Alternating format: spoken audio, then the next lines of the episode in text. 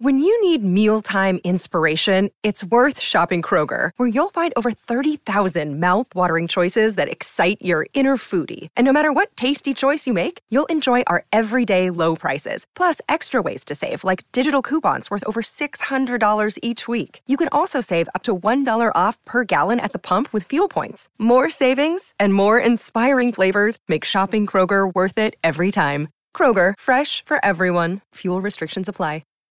Wendy's is giving you a chance to win cash. Head to a participating Wendy's, snap a pic when you try the new homestyle French toast sticks, and post it on social using the hashtag Wendy's French Toast Stick Sweeps, or log on to Wendy's French Toast Stick Sweeps dot com.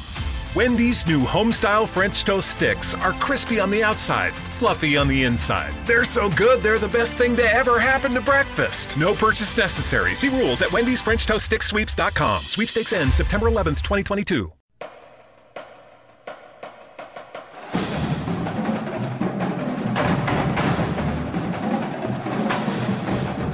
Hello again, everybody, and welcome in once again to Gamecock Central Radio. We're a couple of days uh, removed from National Signing Day, and the twenty sixteen South Carolina Gamecock football class is in. And here to talk about it with us is Chris Clark. I'm Emerson Phillips. Chris, glad to have you along today. How you getting along, man? I know it's been a busy week for you. It has been busy, and no rest, uh, because this Gamecock staff's moving on to the twenty seventeen class. They've been working on that in the midst of twenty sixteen as well, so plenty to do there, but it was a it was an eventful sixty days uh, for Will Muschamp and his staff recruiting the twenty sixteen class, and they were able to close out pretty strong on signing day as well, and, and put together a, a respectable class at the end of the day in that short time frame. Chris, we got National Signing Day started early on Wednesday morning of this week, and I saw you put on Twitter early Wednesday morning that uh, as of National Signing Day, Will Muschamp had been on the job exactly sixty days, and thirty-four of those were during the dead period. So uh, this class that he put together here, along with his assistant coaches, you got to feel like they did a pretty good job, you know, with the limited amount of time that they had to work with and the circumstances that they came into. You got to feel like this is a pretty good class overall. No doubt. And I don't think you can discount that in terms of the time frame. I mean, look, sixty days to put together a class is not a lot, uh, particularly when, As, as you said, I pointed out, there's thirty-four of those days. Over half was the dead period. Now, you can still correspond with prospects, still talk to coaches. They can have phone contact, things of that nature. And there's two days leading up to signing day where phone contact's actually unlimited. Uh, but that that still puts you at a disadvantage um, when you're when you're playing from behind on a lot of guys. When you're a brand new staff at a new school, um, you know. having twenty-six days or whatever it ended up being to, to actually be able to go on the road, you know, uh, visit these prospects in their homes and at their schools, uh, evaluate the twenty seventeen guys, which is also important. You always have to kill two birds with one stone when you're on the road like that, and host these prospects for official visits. You really got to get bang for your buck. They had four official visit weekends, one before the December dead period and three in January. And so uh, they were all really, really key. And that's why you saw the staff, you know, rely on some previous ties. I think that's why when you think of a Will Muschamp hire at South Carolina, one of the first things everybody went to was, well, he's already got ties recruiting. He'll be able to hit the ground running quickly. Um, but he had to build a class and put his staff together and put together a staff that is very experienced in the Southeast. Every single coach on the staff has experience At, an, at at least one S E C school for at least one year, and many of them with multiple S E C stops, multiple years. And so you saw in this class they relied on a lot of those ties to help build the class, and, and that was smart. And I think for U S C and for Muschamp, they were fortunate to have those ties. Chris, the Gamecocks signed fourteen players on offense, ten on defense. Talk about the class generally. Which players stand out for you? Who might be able to come in and help the Gamecocks starting right away in twenty sixteen? We know the Gamecocks, you know, have lost their top three pass catchers from last year: Pharoh Cooper, Jarrell Adams, Brandon Wilds gone. Uh, Wilds was also the team's leading rusher. So who do you see in this class that might be able to come in and contribute right away? Well, I think when you look at instant impact guys in a class, of course you look at the guys who are who are talented within the class, but you also look at need on the team and, and sort of match the two up. And so when you look at this team, you know, quarterback play last season was, was very spotty. And there were a lot of reasons for that. I mean, some of it was lack of offensive playmakers. Uh, the offense sort of changed midseason after Steve Spurrier hung it up. Um, but the quarterback play in, in and of itself was inconsistent and, and at times was not good enough to win. At, at times it was. Um, you know, the defense let them down in certain games, and sometimes it's a combination of both. But I think quarterback play, certainly that's going to be a battle that everybody's going to be watching. So you look at Brandon McIlwain, a kid who's already on campus and uh, will be devoting a lot of time to football uh, once spring practice gets going, and he's already been working out with the football team. You know, he's a hard worker, and he's a talented guy. He's, he's a guy that'll be in the mix to play some. Who knows, maybe even start. It's going to be an open competition. Aside from that, you know, you look at the skill positions. You mentioned the the lack, you know, losing the top leading uh, rusher and the leading receivers, three of them. You know, th- that points to it right there. They need somebody to step up at running back, where there's somebody on campus already or, or a newcomer. Uh, Rico Dowdle is a guy that I think will have a very good shot to see some snaps as a true freshman. You look at receiver, yes, they need some of those guys that are already on campus that, that do have some talent to develop. But they signed a, a good receiver class. You know, a guy like Hill Pollard or Randriquez Davis, a couple four-star receivers from Georgia. Uh, those are a couple guys that, that I would look at that certainly have an opportunity to, to come in and, and make an early impact on this team. Uh, they signed a few wide receivers that I think are, are more than capable of doing that. Um, tight end, you know, they, they've got some tight ends on the roster, but but they're not loaded down with them, and they don't really have a lot of experience. So could a guy like Evan Henson step up? That's possible. Uh, looking over at defense, you know, anybody that can rush the passer, so a guy like Keir Thomas who's already on campus, a defensive tackle like Stephon Taylor, they're going to need some tackles to potentially play early and contribute, and Jamarcus King, you know, defensive back. I think King's probably the guy out of the entire class who, who may have the biggest impact. Unfortunately, he couldn't enroll uh in January for U S C. Uh, that was unfortunate for them, but he'll still get here in the summer, and he's a guy who's got an excellent chance, I think, to, to lock down a starting role at a cornerback position for U S C. We're reviewing the twenty sixteen Gamecock football signing class here on Gamecock Central Radio. Emerson Phillips with Chris Clark.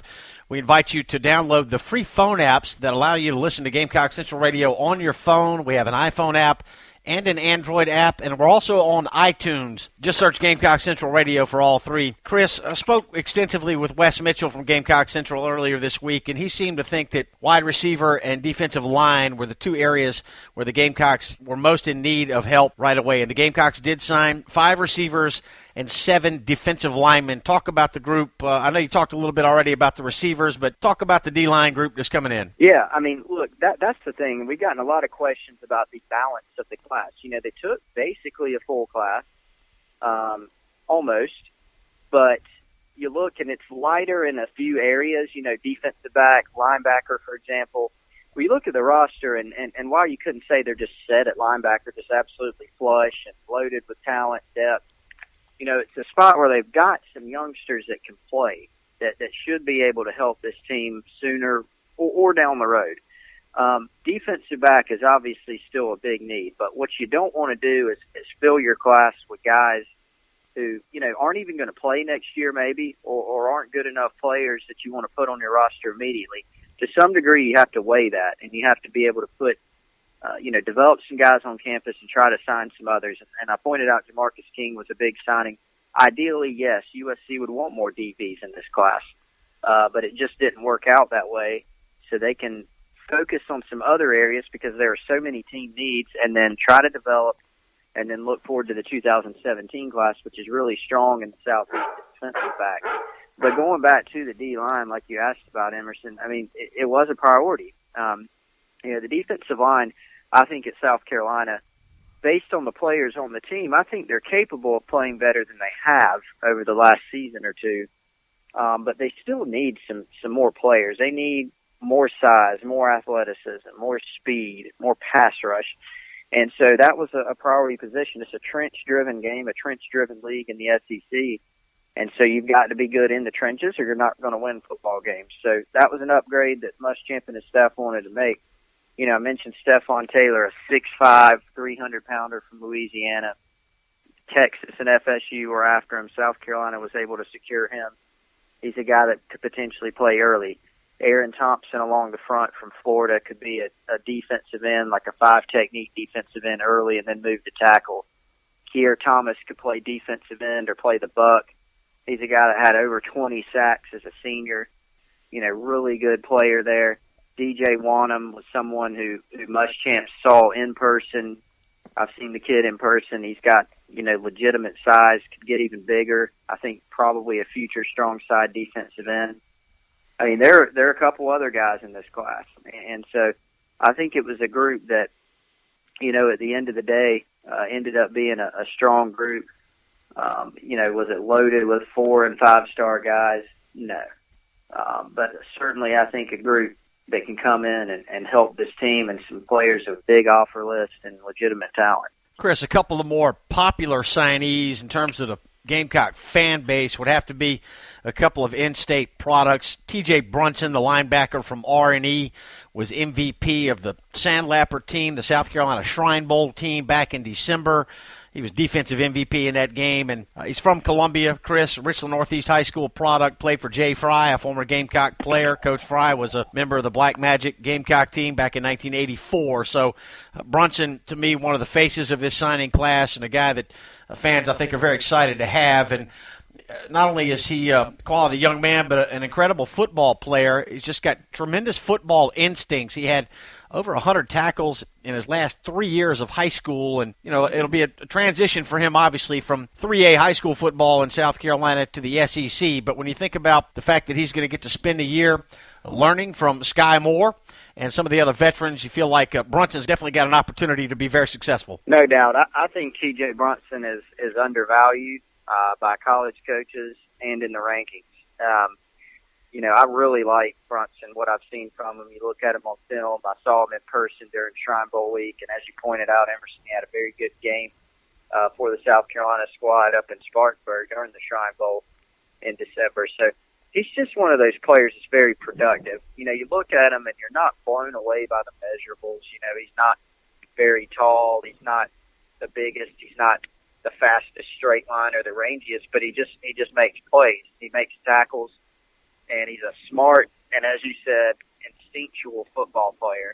And I think that's going to serve him well. You know, he's not – maybe he's not the most physically gifted linebacker, uh, but we've seen linebackers all over college football who, if they play with, with great instincts and, and, and they're smart, intelligent players and they play hard, they're normally pretty good. And I think Brunson fits a lot of those bills.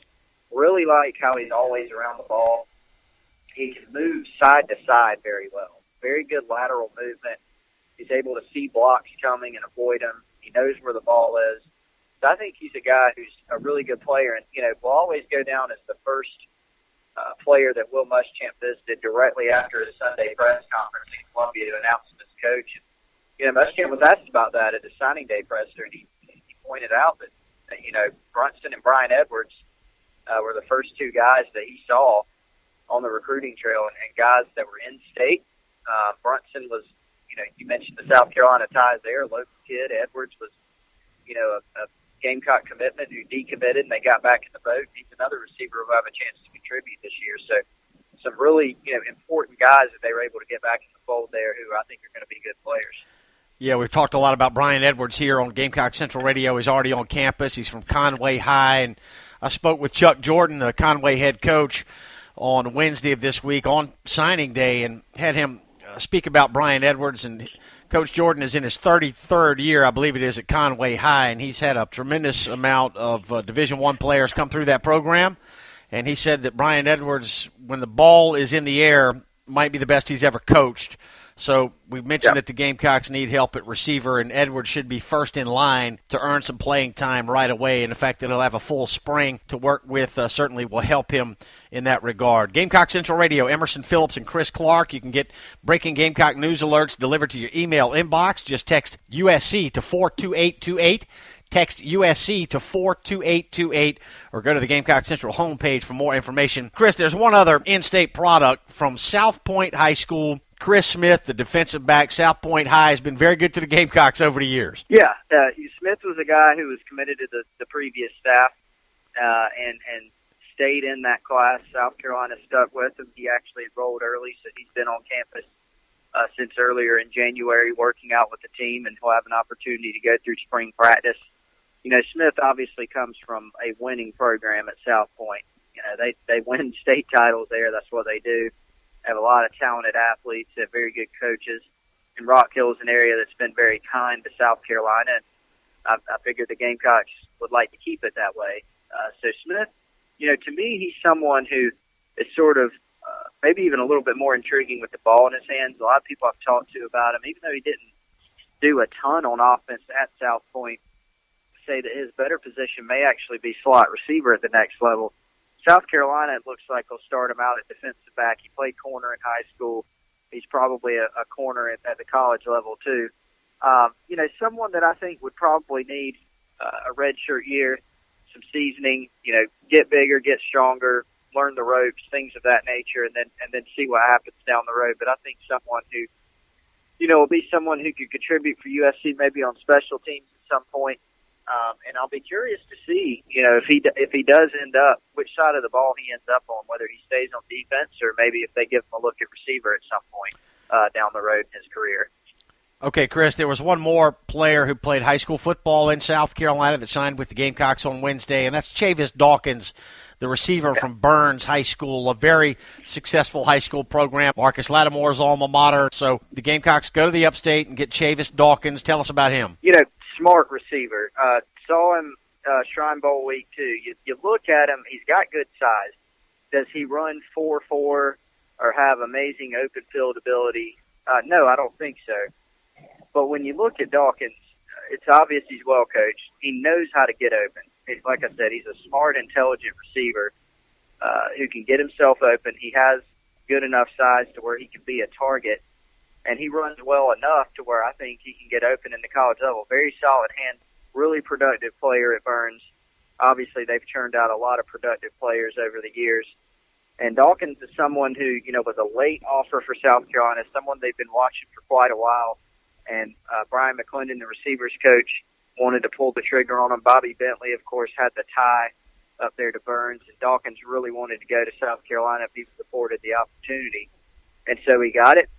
Um, you know, I think it will be, he's one of the more interesting receivers in the class to me because, again, when you look at just, okay, tape, physical ability, speed, athleticism, things like that, you know, there are some guys in South Carolina's class that have more of that. But, yeah, you look at Dawkins, and he, you know, has been very productive at a high level in high school. And while he doesn't maybe have some of those measurables, you know, he's just a good receiver. Um, you know, we saw a guy out of Burns in Nick Jones who was, who's a, a pretty different type of receiver than Dawkins, but didn't come on until late in his career and then was a very, very solid player in the S E C for South Carolina. So, you know, I could see Dawkins following a path like that in, in terms of him not being a guy that a lot of people talk about.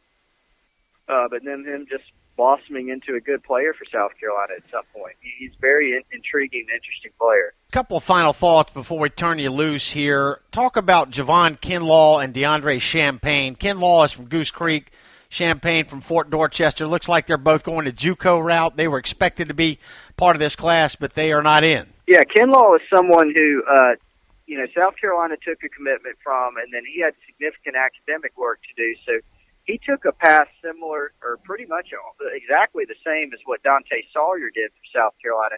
Sawyer was in South Carolina's twenty fourteen class, and he elected to go to junior college early. Uh, so he left high school early, uh, and then he was able to enroll in junior college, and that accelerated his time frame to where he could be in the next class for South Carolina and get there in the summer.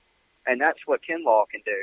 Uh, you know, if you finish out high school and you leave for junior college and enroll in the summer, well, then you have to go graduate, and so you're not going to be uh, you're going to be two classes down the road as a, as an early enrollee, but two classes down the road. So this will accelerate that time frame for Kinlaw. You know, will he be a defensive lineman? Will he be an eventual offensive lineman? I mean, I like his upside at O-line, but I certainly think he could play on defense as well. And we'll see what U S C does with him, but he's going to go there to Jones County Community College in Mississippi and take care of business there. Champagne, last I heard, Emerson, and you can correct me if I'm not current on this, I know I, on signing day he did not sign with anybody. Um, and he could go the junior college route. He's got some junior college offers that he can take advantage of. You know, he's someone that U S C was going to take in this class contingent upon him making it.